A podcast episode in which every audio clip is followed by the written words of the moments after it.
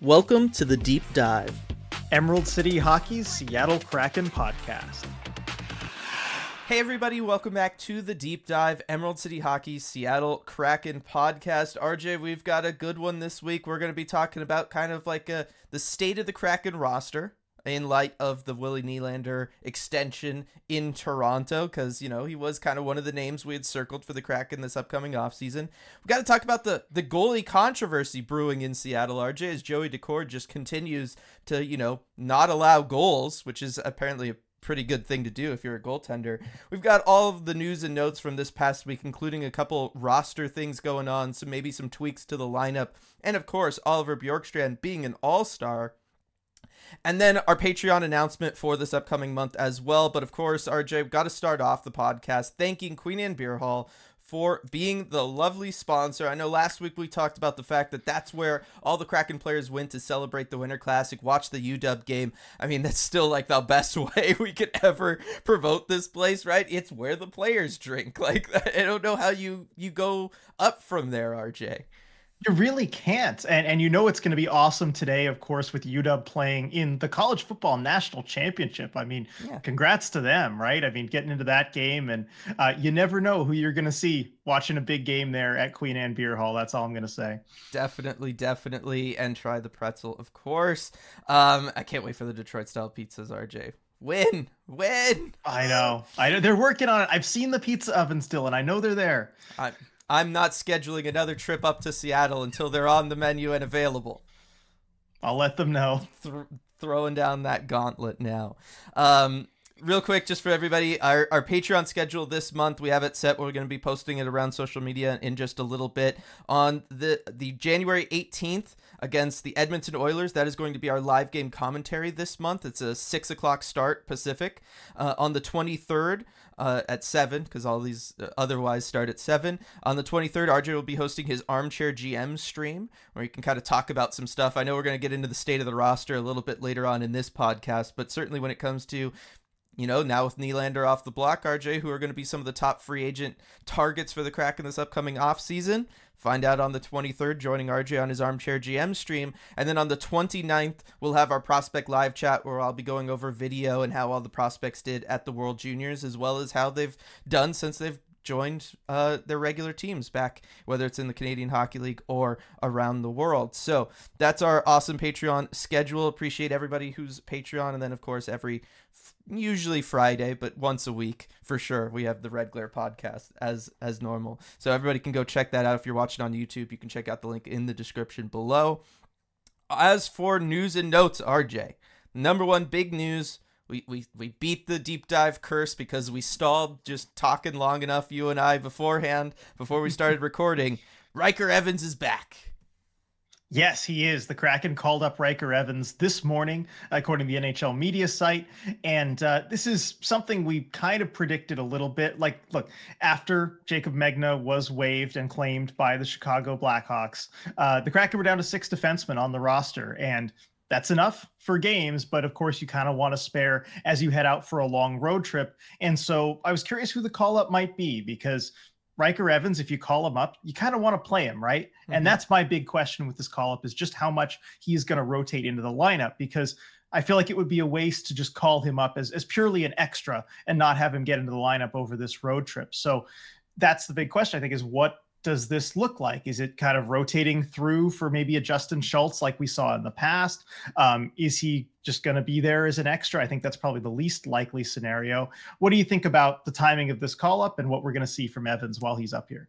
Yeah, so I'm with you, right? You're you're embarking on your longest road trip of the season. You want to have somebody available to you, right? Because it's not going to be as easy as just calling somebody up on a what two two and a half hour plane ride from Coachella Valley. You want to be able to have them available should you need them at a moment's notice. So you got to have somebody uh, you know, you look at who they have in Coachella Valley that has NHL experience, which is something you'd want as you're continuing to, you know, find yourself in this really tough battle for a wild card spot. Ryker Evans has NHL experience. He's also waivers exempt, so you don't have to worry about sending him back down post road trip if you wanted to.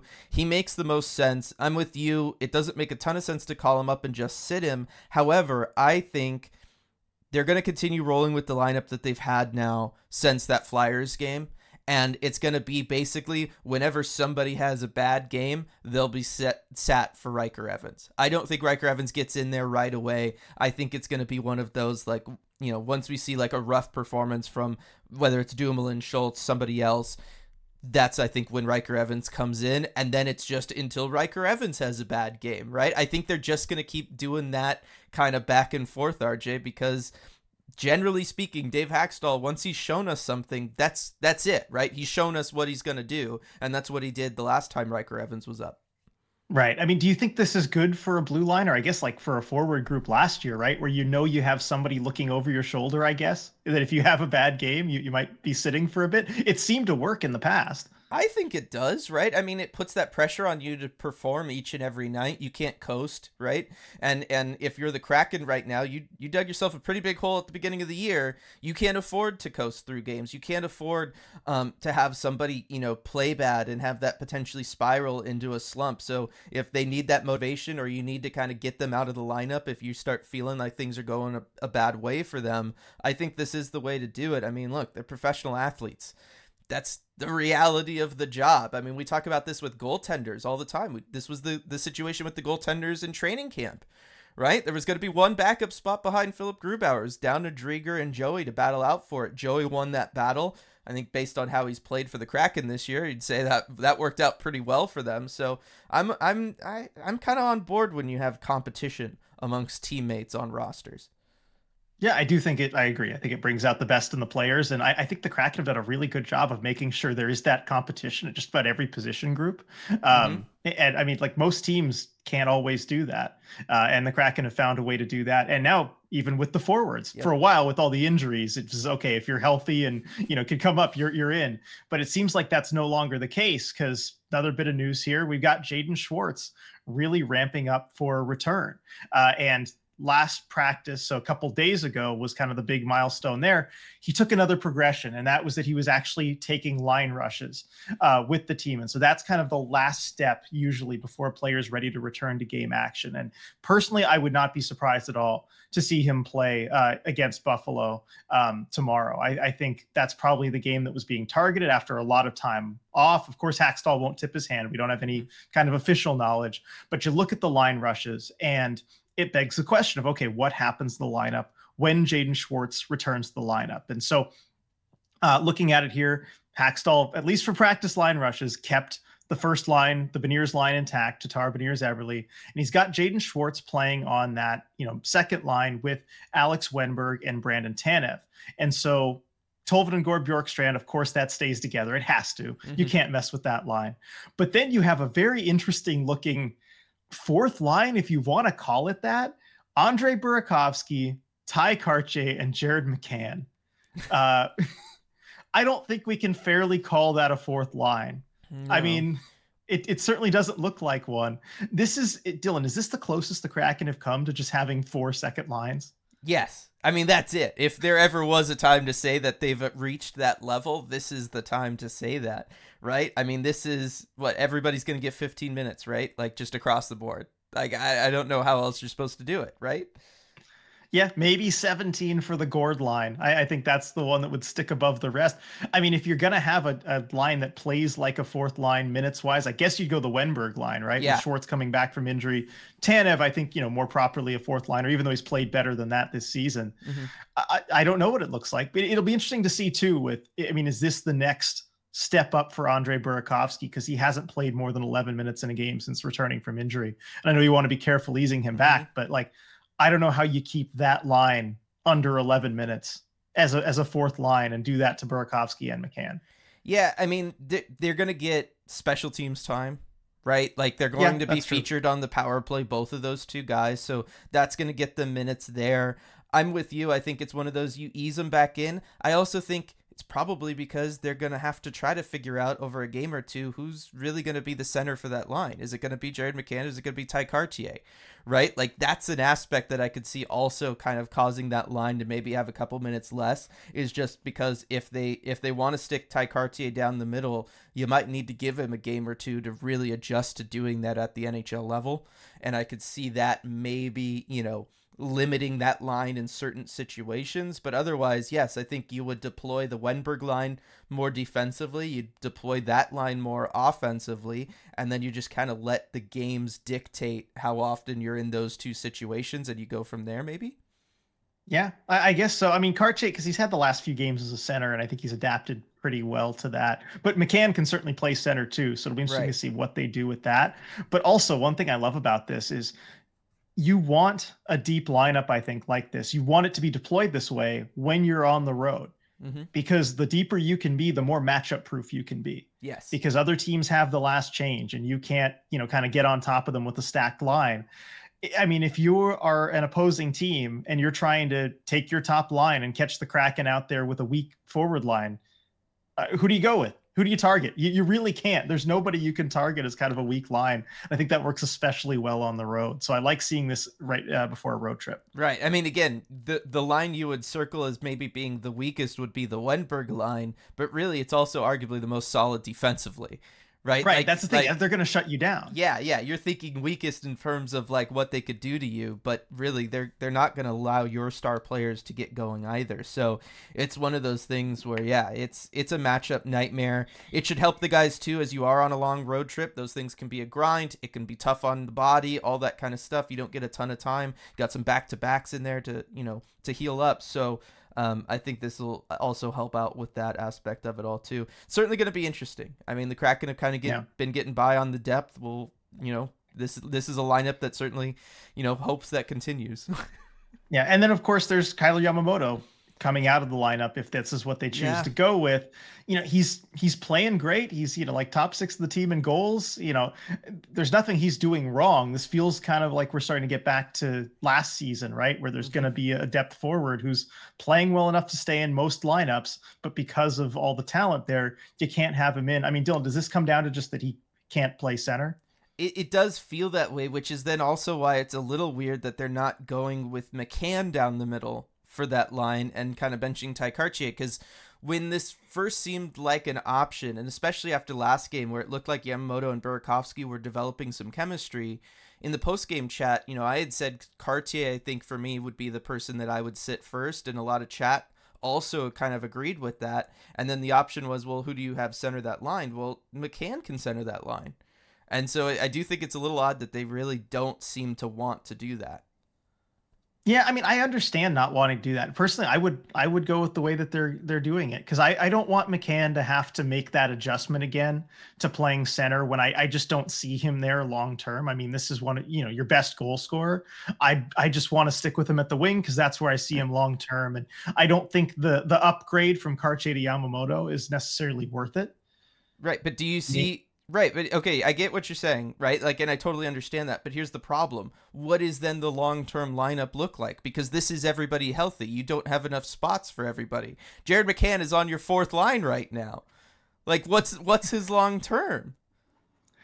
I think you know, ultimately, long term, I think we're looking at maybe Tanev going down to, toward more of a fourth line role and that that kind of frees up a spot for McCann. I mean we'll see how they distribute the minutes, but like looking at this, I see it almost as like Burakovsky, Kartye, McCann. I, I, look at that as like the third line.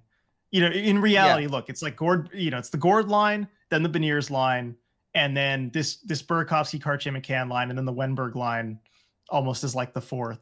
I think you can still give McCann, and also McCann never gets super huge minutes. No, like even back to last season and this year, he doesn't. So I, I don't think that's going to be a huge issue. Yeah, it's just it's it's one of those like I McCann is one of the kind of the lost boys on this lineup, right? Because his spot does, you know, it, it always seemed like he would be on that Beniers line, but you can't break up that Beniers line right now.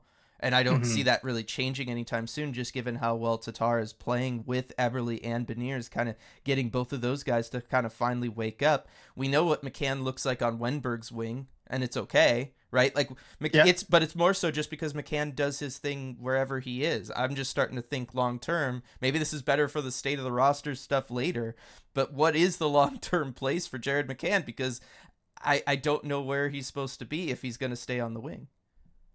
Yeah, I mean, I mean, next season things are going to look very different, and we'll Yes. of course talk about that. Um, but but for this season, I think like you basically kind of throw them wherever you need help, and maybe you can always assume kind of one forward injury just because you know they're not going to stay fully healthy forever. We've certainly learned that throughout this season, and and you know he can kind of go up. But I mean, lo- long term, I, I wonder if, has McCann, Wennberg, and Schwartz been a thing? Uh, well, Tanev like- would be the guy to send down. Yes. Like that's yes, that's the guy. yeah. It was very briefly earlier, right? Like when they did the first shakeup of McCann off the first line, right? yeah i'm trying to i'm trying to uh look at this here to see where how many minutes if they've got Yeah. so it's It wouldn't be a lot of McCann, minutes. though. Wennberg, and schwartz yeah it's not a lot of minutes Yeah. so they, they hasn't really played together much yeah Yeah, so I, I just, I'm just saying, you also got Jared McCann on a seven-game goalless streak too, which is his longest of the season as well. And so I, you know, I don't know. I, I'm just trying to figure things out there. And like I said, uh, Tye Kartye becomes your weakest center option down the middle, right? Like that's yeah that's that's true yeah, Yeah. that's true i mean heck if you're looking toward the end of the season if you're gearing up for a playoff run or whatever you could throw Shane Wright in that spot also and just think about that line Oh, I want that now. Jeez, come on, just do it. Um, yeah, so it's it's gonna be interesting to see kind of how things go, and and I'm sure again, just like what we were talking about with Ryker Evans joining the D, it's gonna be based on how they play, right? Tye Kartye has a bad game or two in a row. I got to imagine things will get shaken up. Right, like that's just Yeah, the I'm way sure the the roster is right now. So we'll see, but it's going to definitely be interesting to see uh, when Jaden Schwartz does come back. The other big news from this week, RJ, was Oliver Bjorkstrand becoming an All Star. Right, the NHL announced all 32 uh, All Star players from each team. Oliver Bjorkstrand is the Kraken All Star. There's the chance to vote more in. Everybody, you can go and make sure you vote for guys like Vince Dunn, Joey Daccord, all them to get into the All Star game. But Oliver Bjorkstrand is the one that we know is going, and we know he's going, RJ, because he canceled his Airbnb in San Diego. Good for him. Yep, that's confirmed. I mean, I, I love the story around like the announcement and everything. Um, so for those of you who haven't seen it already, which I'm sure is probably very few of you if you're listening to this podcast.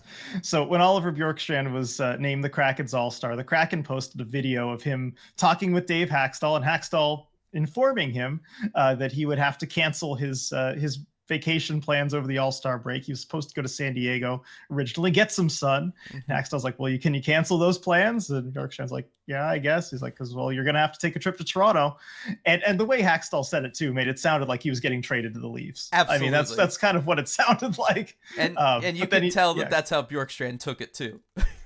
Right, looking at his reaction, and even when it he was told that he was going as an all star, uh, he didn't seem the most thrilled about it. I think he was still kind of processing everything.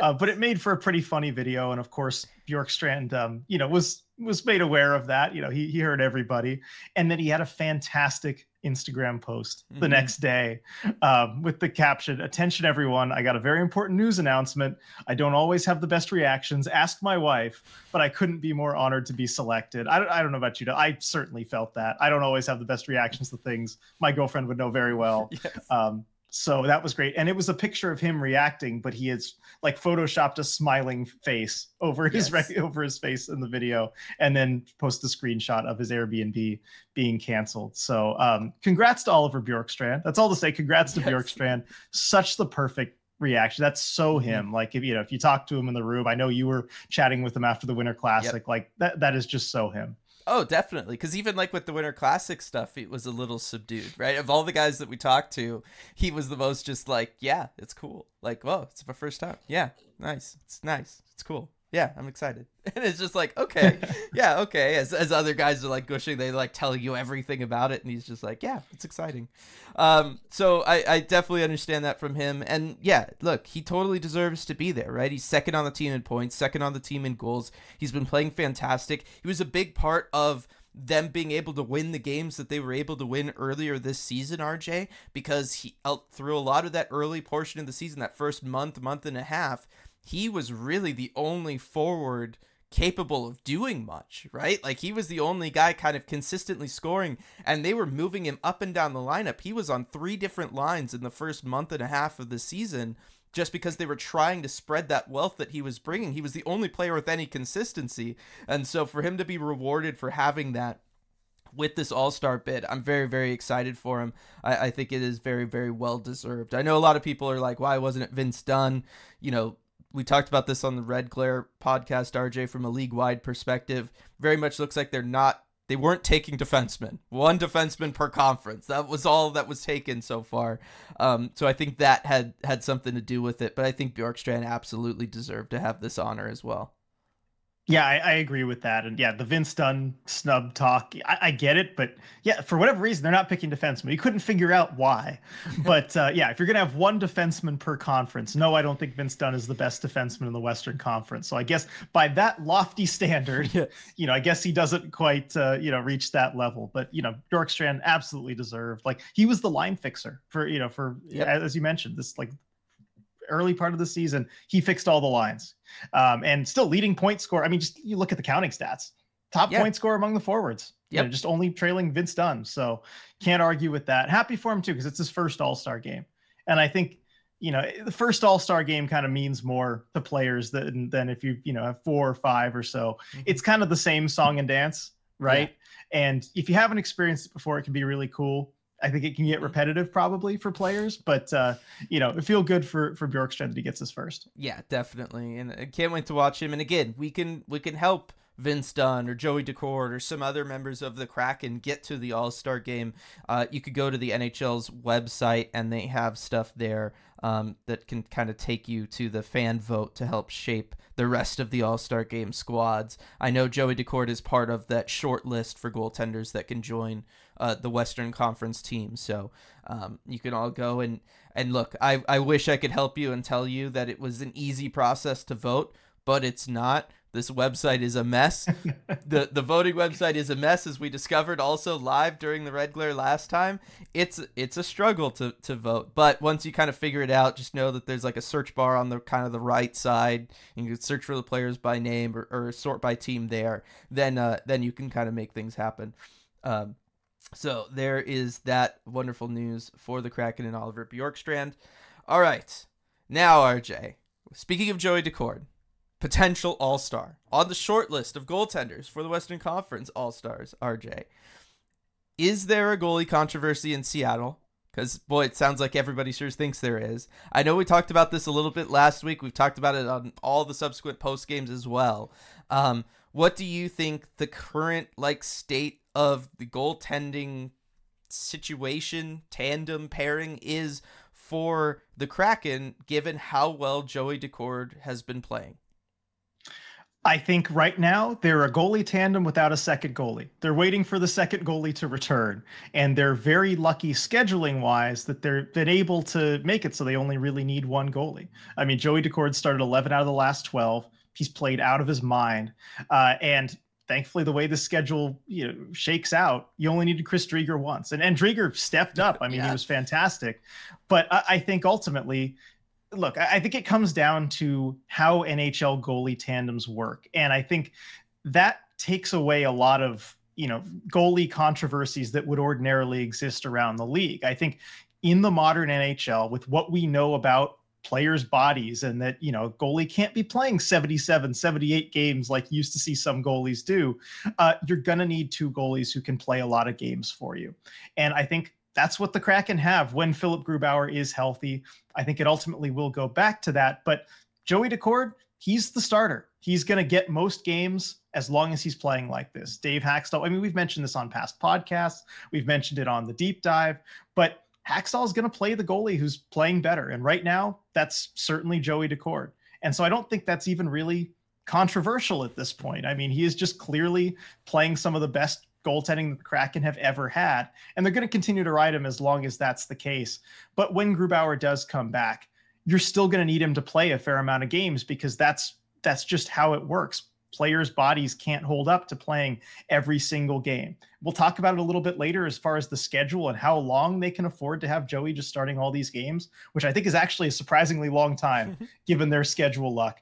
But ultimately, you're going to need Grubauer to come back and, and play some games and be a factor for you. in, in the way that if Grubauer was doing this, you'd need Daccord to be a factor for you down the stretch. I mean, what, what do you think, Dylan? I haven't left a whole lot for you, but are you in agreement with that? I mean, yeah, yeah. Look, the, at the end of the day, sports, as I've always said, is a results-driven business, right? Like we just talked about this. We think competition between teammates is a good thing. It brings out the best, right? You're going to end up with the best performance from somebody if you do that. Right now, Joey Daccord is turning in the best performance that really any Kraken goaltender has ever had, uh, like just to be just to be real. Um, but it's also because Philip Grubauer is not there, right? We don't know what Grubauer would be would be doing um, right now, and it's just one of those things of I get it. It's nice to be able to say this guy is the starter and just have that be the thing. But especially when it comes to goaltenders, it's never that easy, right? all goaltenders over the course of a season go through hot stretches, they go through cold stretches. That's just the way it is and you you want to be in a place where when your goaltender's going through a cold stretch, you can hand the reins over to the other goaltender and it doesn't become a controversy right? Because it isn't one, right? Internally within the team, it's not a controversy.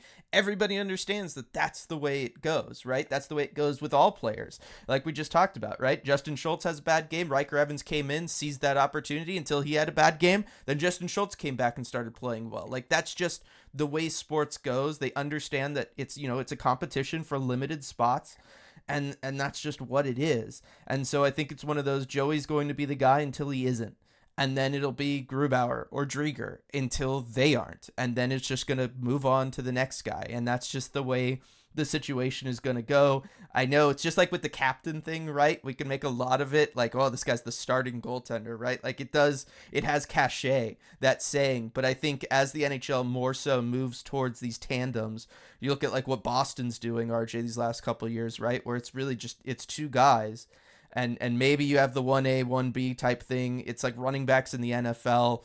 Any of these positions where it's tough on bodies, guys can get streaky. You're going to start running into this more and more where it's not so much one guy and then his backup, it's just two guys. And I think that's where the Kraken are. But really right now it's three guys. Yeah, it is. I mean, you know, you you need another spare. If you, know, you have to take into account injuries, right? That that can happen, and certainly in a position like I, I love the running back comparison because I think that's kind of what goaltending is is turning into is the running back position for any football fans out there that know you see a lot more running back my committee now, and um, you know, as, as, a result, you also see you know the the results in the contracts there, and so if you give yep. a big contract out to one guy, it can be difficult, um, and so that's kind of the the thing that's going to be hanging over Grubauer's head, unfortunately for the remainder of this contract.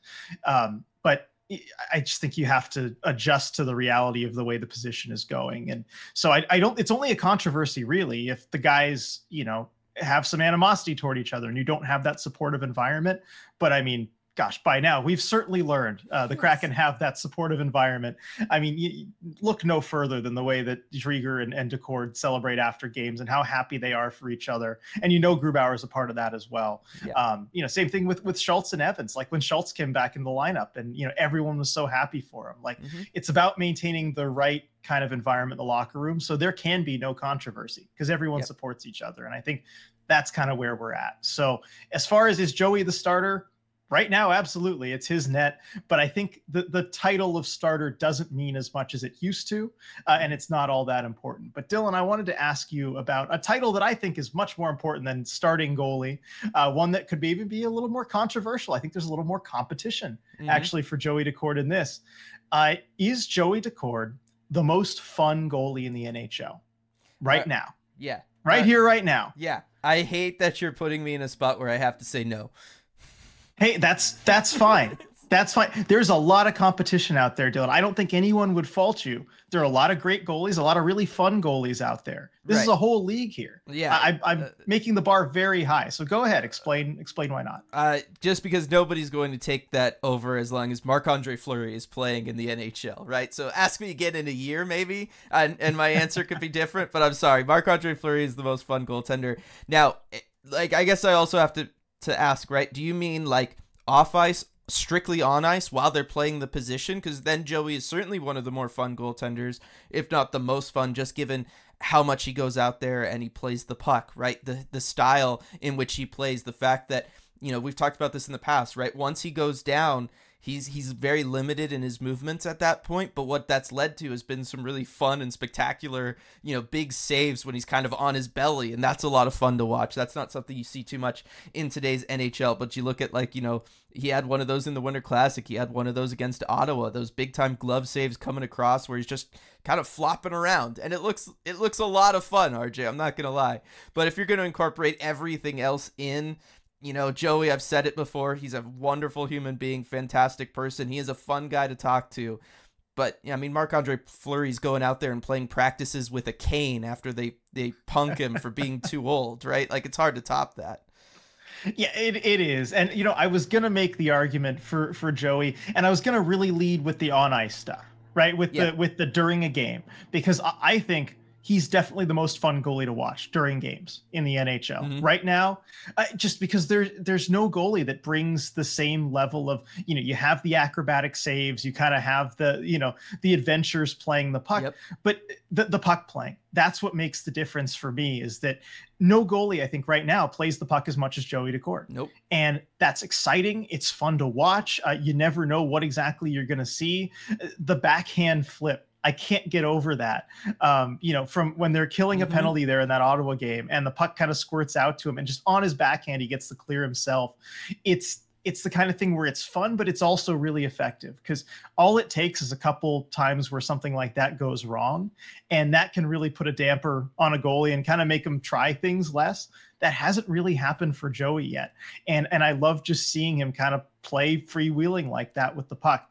The other thing too especially as they've been on this this run, this winning streak. There is no goalie in the league where the threat of a goal is so great. Yes. Because it's about the skill, which he mm-hmm. undoubtedly has. And not yeah. every goalie has the skill to like consistently hit those empty nets. I mean, NHL goalies are really good. They can hit them, mm-hmm. you know, fairly often. But more than that, it's the will. It's the will to try and really go for it and be aggressive in those moments.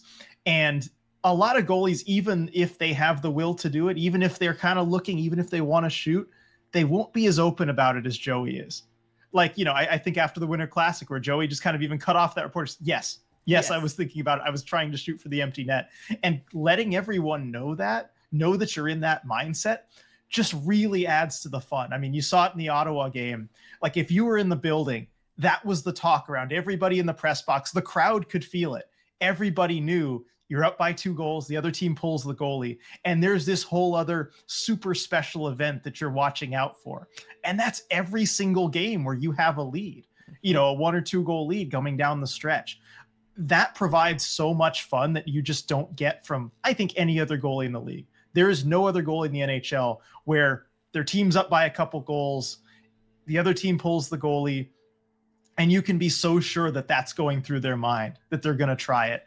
That just adds so much. Yeah so i think to summarize what you're trying to say rj is there's no other goaltender in the nhl where it feels like a win and not an if on them scoring a goal right? Because that's what it feels like watching joey daccord right now is that it's just a matter of when it's not a matter of if he's going to get one right?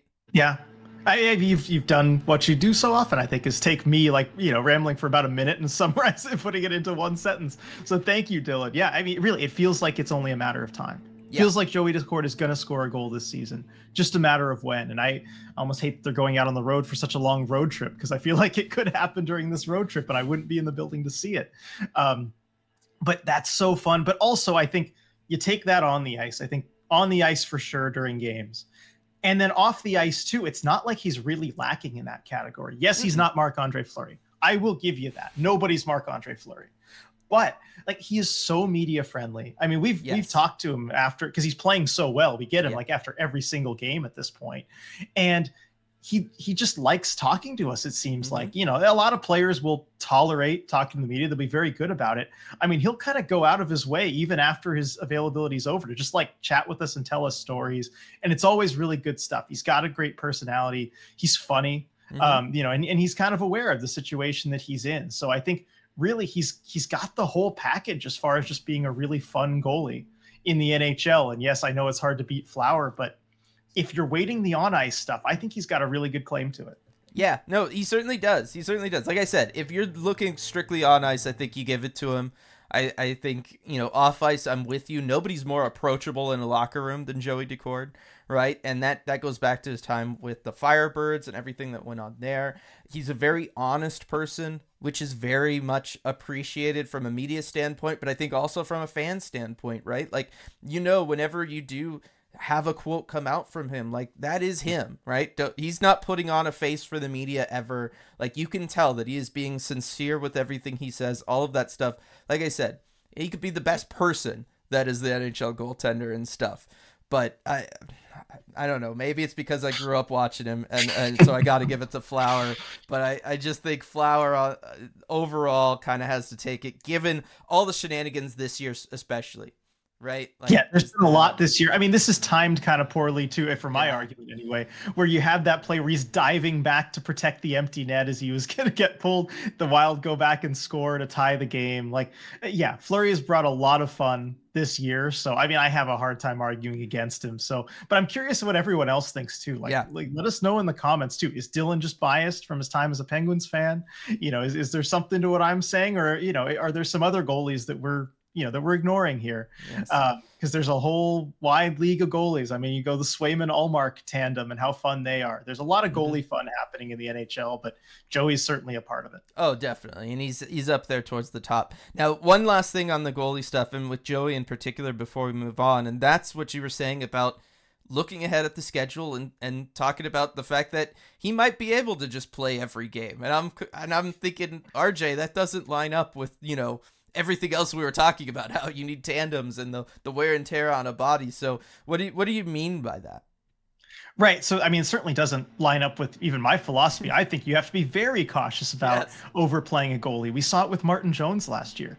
He yeah. played a lot of games. I think he played started 14 out of 15 games once Grubauer went down, and he played fantastic in that stretch. But you know what? I think we can look back at it with hindsight and say he got burned out. Definitely. And, you know, we're seeing what happens in, in Toronto actually now with him not being burned out. He comes in for a limited stretch, second star of the week. Good for Martin Jones. But you look at the schedule. I think the Kraken have gotten incredible luck with this schedule since Joey has come in. Uh, the timing of it, because you don't want a goalie playing every other night and, and for too long, and that can get have a wear on guys. But you have the, the the holiday break from the 23rd to the 27th. So you already got a few days off there. You have Driedger playing on the other side of it. Joey had six ga- days off in between games already, leading up to the Philly game and the Winter Classic. And you look at it going forward. I mean, as we're talking right now, the Kraken are in the middle of a stretch where they have four days off in between games. Mm-hmm. That's like, I mean, that's basically like letting the backup or another goalie go and take a game or two in the middle of the Ottawa and Buffalo games. It's just nobody's playing. So that works fine. I think he can start against Buffalo, no problem, because it's mm-hmm. been a lot of it, four days off. Then you have a couple games, you know, Washington, Columbus, and it's every other day. Three games, I think, is not that much. And then you have the back to back against Pittsburgh and New York. This is the one situation I think where you need another goalie to come in. Whether Grubauer is okay by then or whether that's Chris Driedger, I, I think, you know, just just yeah, pick one, pick one of those two games. Like, yeah. yeah, it's a back to back. Yeah. But after that, so then, you know, let's assume Daccord's playing on the 15th, two days off then, you know, before Edmonton. And that's a big game. I think you want him playing that one. Mm-hmm. But then you don't have the every other day thing. You have the 19th and 20th off, Toronto on the 21st. Okay, that's fine. 22nd and 23rd off. And then you're back here for Chicago on the 24th. Then you're back at home too with days off like I think they could really run this until the end of January, really. Yeah, I mean it. Well, just to go back to kind of how we started off this whole conversation, right? It'll go as long as he forces the issue, right? Yeah, like it. Yeah, I'm with you. Like that schedule does make it work. Like you can afford to do that. You can ride the hot hand, and if that's gonna be Joey through that whole stretch, then it'll be Joey through that whole stretch. It's really just gonna come down to him at this point. Right, and and the thing is too, at the end of January, you've got the All Star break, break coming up. Yeah. So if you know, I, I I wouldn't want to do it any longer than you know maybe January 30th, the end of January at San Jose. But then if that's all you go, then you have what 10 days off mm-hmm. before before yeah. Philly, you know your next game too, and then it all kind of the clock starts over again. So uh, they could ride Joey Daccord for a surprisingly long time, which I think is is probably good because it means you don't have to rush Grubauer back. Yeah, and you don't have to really like work him in too strongly, or or you don't have to necessarily rely on Chris Driedger for too many big games uh, in the meantime. But I like this schedule is just setting up to be Joey's net for a while. Yeah, and this all feels crazy too, considering Chris Driedger has played one game, and in that one game he had a 974 save percentage and only 11. Right, it's not goal. a problem if you need to turn to him. Apparently, no, it's not. So it's one of those things. Like I'm, I am very much, especially given the nature of Grubauer's injury, playing that long term. Right, he came back, he got hurt again. Like it's one of those things that can really linger with a goaltender. I think you do have to be extra, extra careful there. Um, I just I, I just want to throw it out there. Like we keep acting like Driedger doesn't exist and he hasn't played well. It's a limited sample size, but he played very, very well in that game. So just want to just want to throw that out there. That if Grubauer, if you do, if you can still be cautious with Grubauer, given that Chris is not the worst third option to turn to in the NHL. All right. Uh, from that now to kind of the rest of the roster, RJ, and how it's shaking up. Uh, Willie Nylander, I mean, he was somebody that we knew it was going to be tough. He was going to be kind of the jewel of this, you know, free agent class upcoming th- this year. Taken off the board, Toronto re-signs him, eight-year deal, eleven and a half million per. That's the cap hit for him. Um, lots of talk on the Discord, obviously, about this. What you know, could the Kraken have afforded to to pay somebody that kind of contract? All of that sort of thing and whether or not it lines up with what the Kraken want to do. I know you talk about this a lot on the Armchair GMs, but just for the people who aren't uh, necessarily patrons, I thought it would be good to talk with, you know, just everybody and kind of get some of this stuff out there. You and I are both of the opinion that this is the offseason to try to make a splash if you're the Kraken. You're going to have cap space. You got contracts like Eberle's 5 and uh, 5.5 coming off. You've got um, uh, Alexander Wennberg's four and a half coming off the books. You got Justin Schultz's three million coming off the books.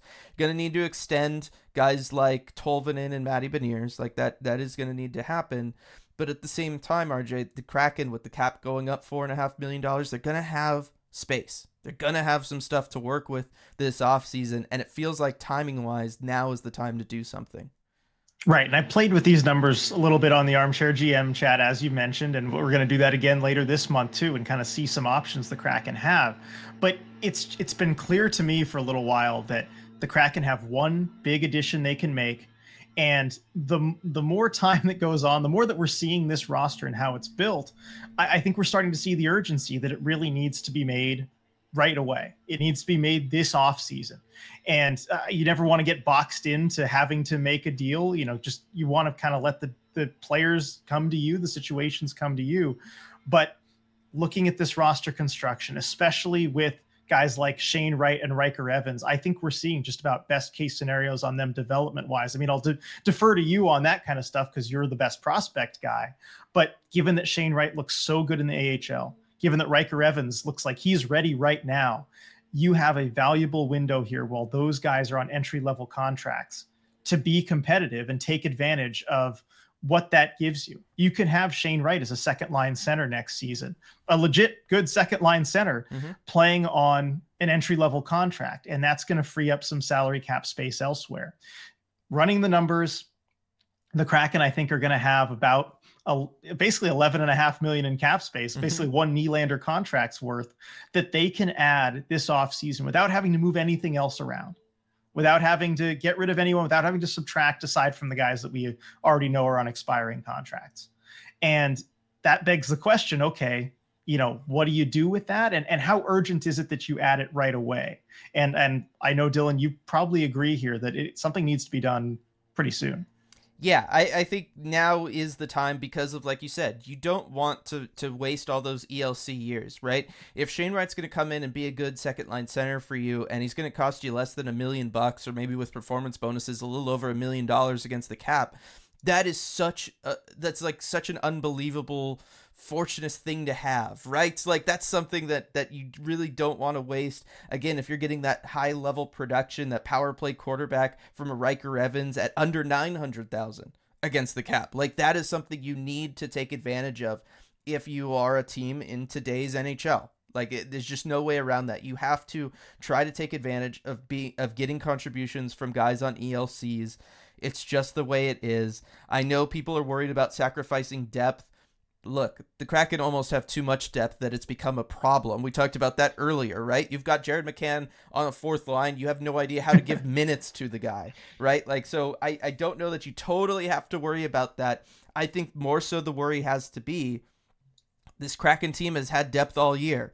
They're 28th in the league in goal scoring right? Depth is good thing to have. It doesn't always equal, you know, performance. Sometimes it is worth having a guy like a Willie Nylander who costs eleven and a half million dollars, but he's going to put up a you know a point to two points every single night for your team. He's going to be a consistent driver of offense that you can count on on games when other guys maybe just don't have it that night.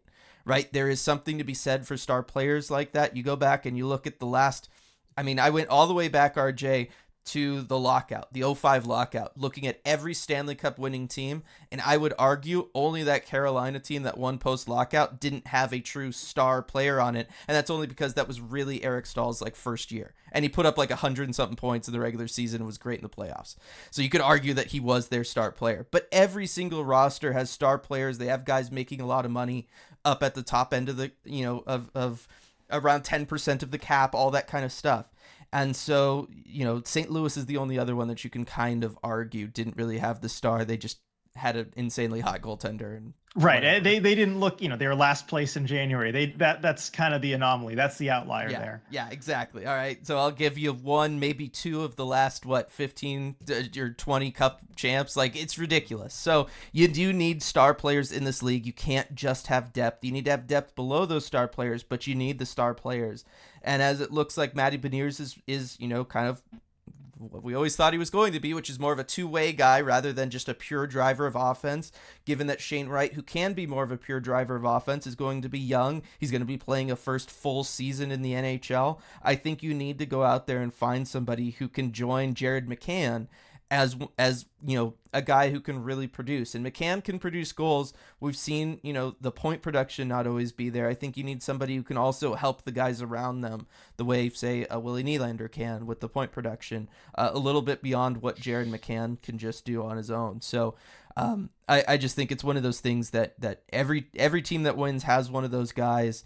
Uh, you've got the cap space for it. You've got the the good fortune of having good players on ELCs the the time is now. You got to strike while that iron's hot because you have no idea how long you're going to have to wait for that next opportunity. And then RJ on the flip side, you know, talk about the young guys that are cheap. You look at the rest of the roster. I'm looking at Jamie Oleksiak at 31, Adam Larsson at 31, Brian Dumoulin at 32, Yanni Gourde um, at uh, 32, Brandon Tanev at 32.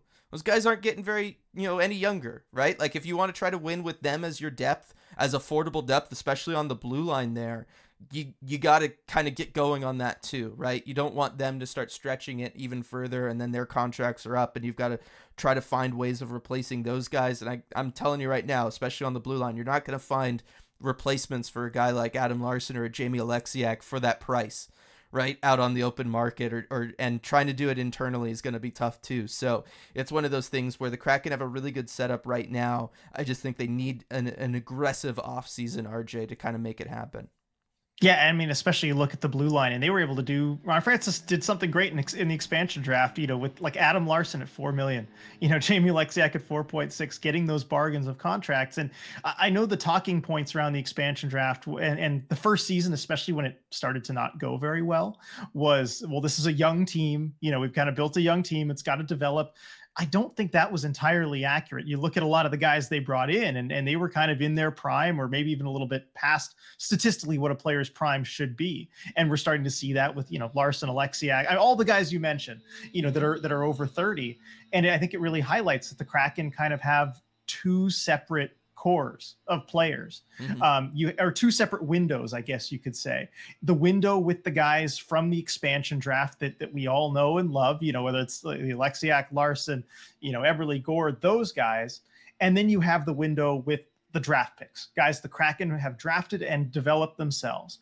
Those guys aren't here yet. Only a mm-hmm. couple of them, you know, Matty Beniers, Shane Wright, the very, very high end. Um, but you have the first window where you have these these supporting pieces, like again, Brandon Tanev, another good example of those guys, um, that you can try and win with right now. And then you have the second window with guys coming in for depth, like eventually, you know, Jani Nyman or, you know, Carson Rehkopf, all these guys that they drafted over the last couple years, and they're still a few years away. I mean, Dylan, on your prospect chats, you you kind of given a timeline in your rankings for each of these guys when we expect to see them in the NHL. And, and the real answer is not yet. Only a mm-hmm. few of these guys can supplement things right now. And so you're in a position now where going into next offseason, you can bring in a player that works for the first window and can also spread a little bit into the second window that can kind of bridge that gap uh, where you're going to have guys that come in that can replace those depth players and do it cheaply while this contract runs you know a very expensive contract again i think Nylander would have been like the perfect option for this hmm. you know 8 times 11.5 at his age it just works perfectly but if you can get somebody that fits in that window it can kind of help you really for for both windows that you have yeah, exactly. And and so it's it's one of those things, you know, we're we're just gonna have to wait and see. But I would also say, look, Ron Francis has shown he can go out and find depth forwards, right?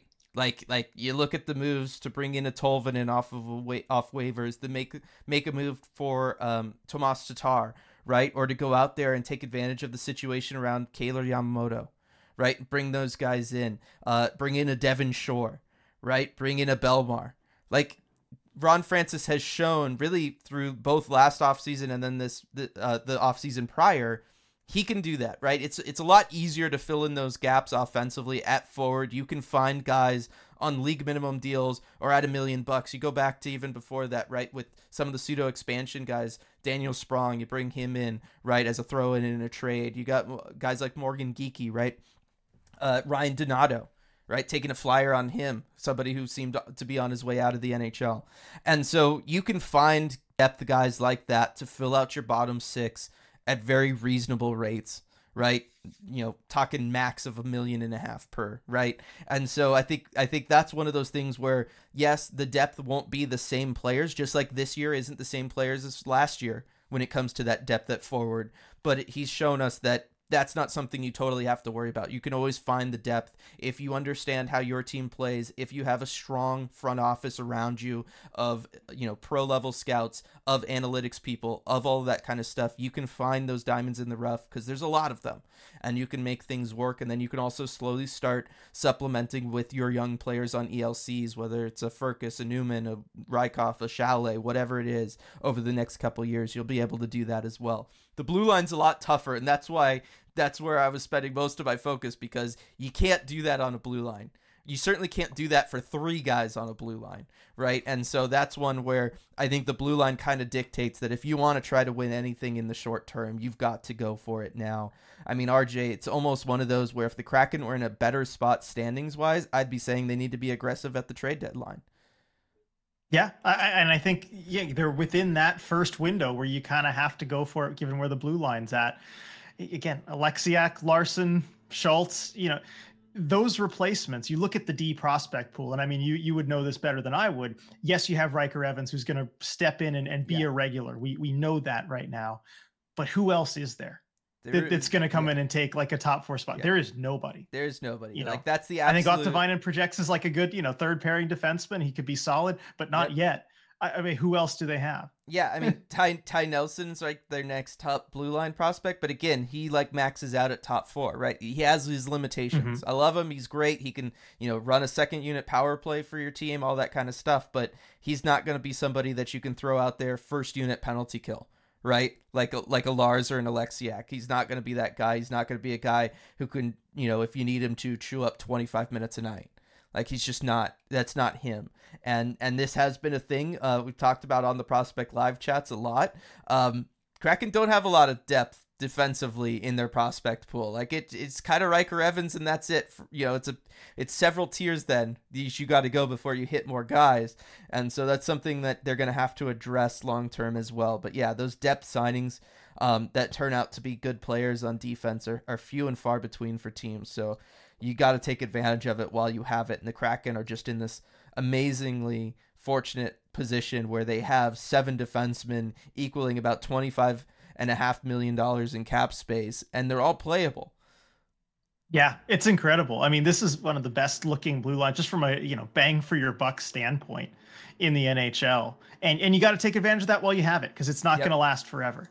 And, and, you know, that's yeah. really what we're saying. Is yeah. you got 2 years left on this max. And basically once the Larsson contract runs out, it's going to look very different. Exactly. So it's it's one of those things that um I think the Kraken got to got to start getting aggressive again. I, I just think if they hadn't if they hadn't dug such a big hole, RJ, I think you could argue this this trade deadline, but I, I just don't think they're there. Right, because I mean, you could look for the the aggressive move to make, I guess, would look for one of these other guys whose contract is expiring, whether it's like yeah. a Lindholm or a, you know a, a Reinhart or someone like that, and you could get him at the deadline, get him for another playoff run as well, and then try and convince him to stay. You know, if if you could do that, or maybe have some conditional picks. Mm-hmm. I don't think they're in a good enough position in the standings, like you said, to really go and do that and give up the assets to. But still, they're going to be in a great position in the offseason. And, and Ron Francis is going to get to go big, get big game hunting for probably the first time in his career as a GM. Yeah. He, yeah. he's not used to doing this and so i'm interested to see how he adjusts to do something that's really i think not in his nature yeah well we saw him get aggressive not this past off season, but the off season prior, right? And it was he went out and he did sign some some bigger free agents, right? He brought in a Justin Schultz who was a bigger name, not necessarily a bigger contract. Signs Andre Burakovsky to his contract, goes out makes the trade for Oliver Bjorkstrand, right? And look at the leap that that team was able to take from year one to year two. Um, so you know, again, it's one of those things that he's he's shown that he can do it when given the opportunity. This is going to be though the most kind of pivotal off season and it's you know a, a lot's going to come riding on it because it's also one of those things of if you get it wrong or if you're not able to make it happen that window ca- closes fast can close really yeah, fast. it sneaks up on you. And teams have, have learned this, you know, over their time where they, you know, think, okay, well, we can make a move next year. And then all of a sudden you just don't seem like the same team because you don't have those reinforcements. We saw throughout the Kraken's downstretch this season where they were digging themselves a hole, you know, how this this foundation where you don't have a star to pull you out of a rut like that mm-hmm. kind of be built on shaky ground and, and you never know when that might happen again if you don't have a star player playing for you so you know that's something they have to consider I, question for you dylan though i think william Nylander we agreed was you know basically could have been the perfect person to fill this yeah. hole like if yeah. if the kraken had signed him to this contract that the leafs had just signed him to i mean if it's seven years not eight because the kraken couldn't have done that eight yeah. but still you have seven times 11 and a half. We would have been thrilled with that in the offseason. Yep. How concerned should we be about that no longer being on the table? Because I don't know that you're going to find a better option out there. Doesn't mean you can't find a good option, but like I know for a while we wanted Sebastian Aho before he signed his extension. Yeah. And you know, one by one, these players kind of fall away. And of course, on the armchair GM chat, we can kind of get deeper into okay, who are the options that they have? You know, who could we be looking at? What those contracts look like? But how big a deal is Nylander signing an extension, realizing that he's not an option at all for Seattle? I mean, it's a big deal, but it's also one of those like I don't know realistically also how likely Seattle was to get him right? Because everybody yeah. was going to be offering him roughly the same money. You were going to have to really pitch him on the team, the setup, all of that kind of stuff. So, you know, it, it wasn't like oh he if he had if the Leafs hadn't re-signed him, it was a slam dunk. He was coming to Seattle. It wasn't that situation at all. Um, I I will say that yes, it's one of those things of it shows you how when you have those guys how infrequently they are made available right you know, they they are just not. They don't hit free agency very often. They are definitely not up for trade very often, right? And so it's one of those things of when when the opportunity is there to bring somebody in, you have to be aggressive and you have to be decisive with it. And you know, Kraken weren't weren't totally in the place to be aggressive for a Jack Eichel.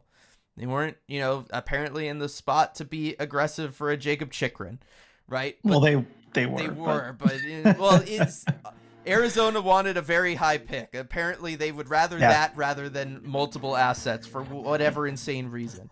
So the Kraken were kind of out there. But it's one of those things of it the next time one of those opportunities comes along, you have to be willing to give up the significant assets it's going to take to make it happen because otherwise you could wait off season after off season after off season for one of those guys to hit the market and then you've got to compete with probably 16 or 17 other teams to convince them to come to you and it's just one of those things of you know you got basically got as good odds to go out and play the lottery.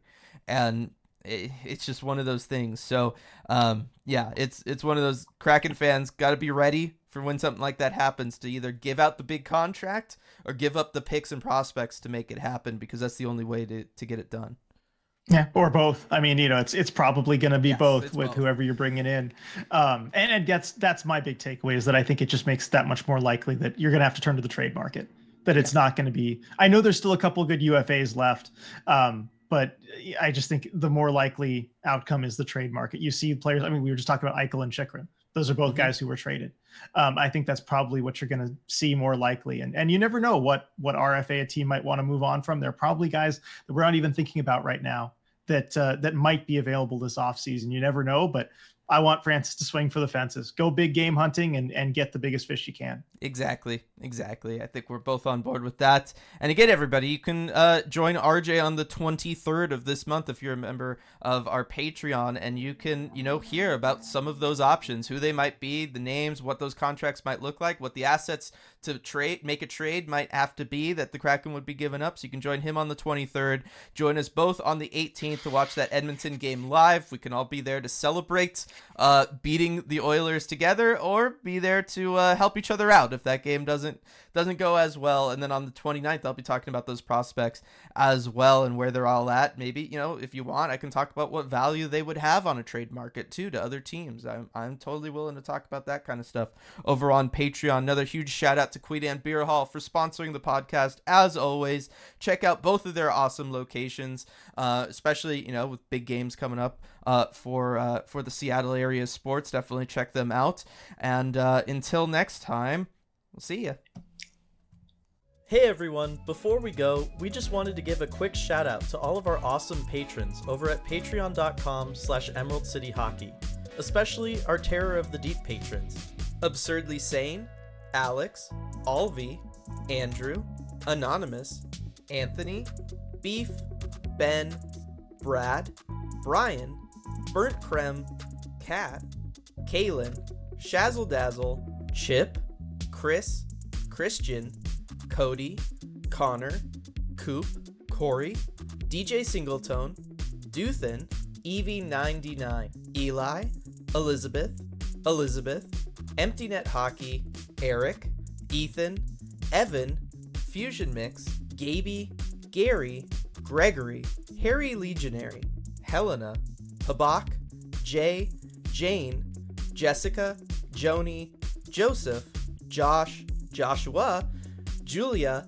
Justin, Katie, Kepler, Kitty B. Kraken, L. Bell, Leanne, Levin, Light, Lonnie, Maeve, Mark, Max, Maya, Michelle, Nick, Night Drop, Noah, Nunya, Paige, Paul, Rachel, Rayanne, Randall, Rebecca, Ryan, Sarah, Scott, Sia Kraken, Sean, Sean, Sergey, Sergeant Pickles, Shannon, Shoeshine, Skeletal Tendency, Steve, Steven, Striatic, Tasty Kobold, Team 114 Chris, Ty, Wendy, Where the Slovakians At, Zame, and Zoe. Thank you so much for making all this possible. We really appreciate your support.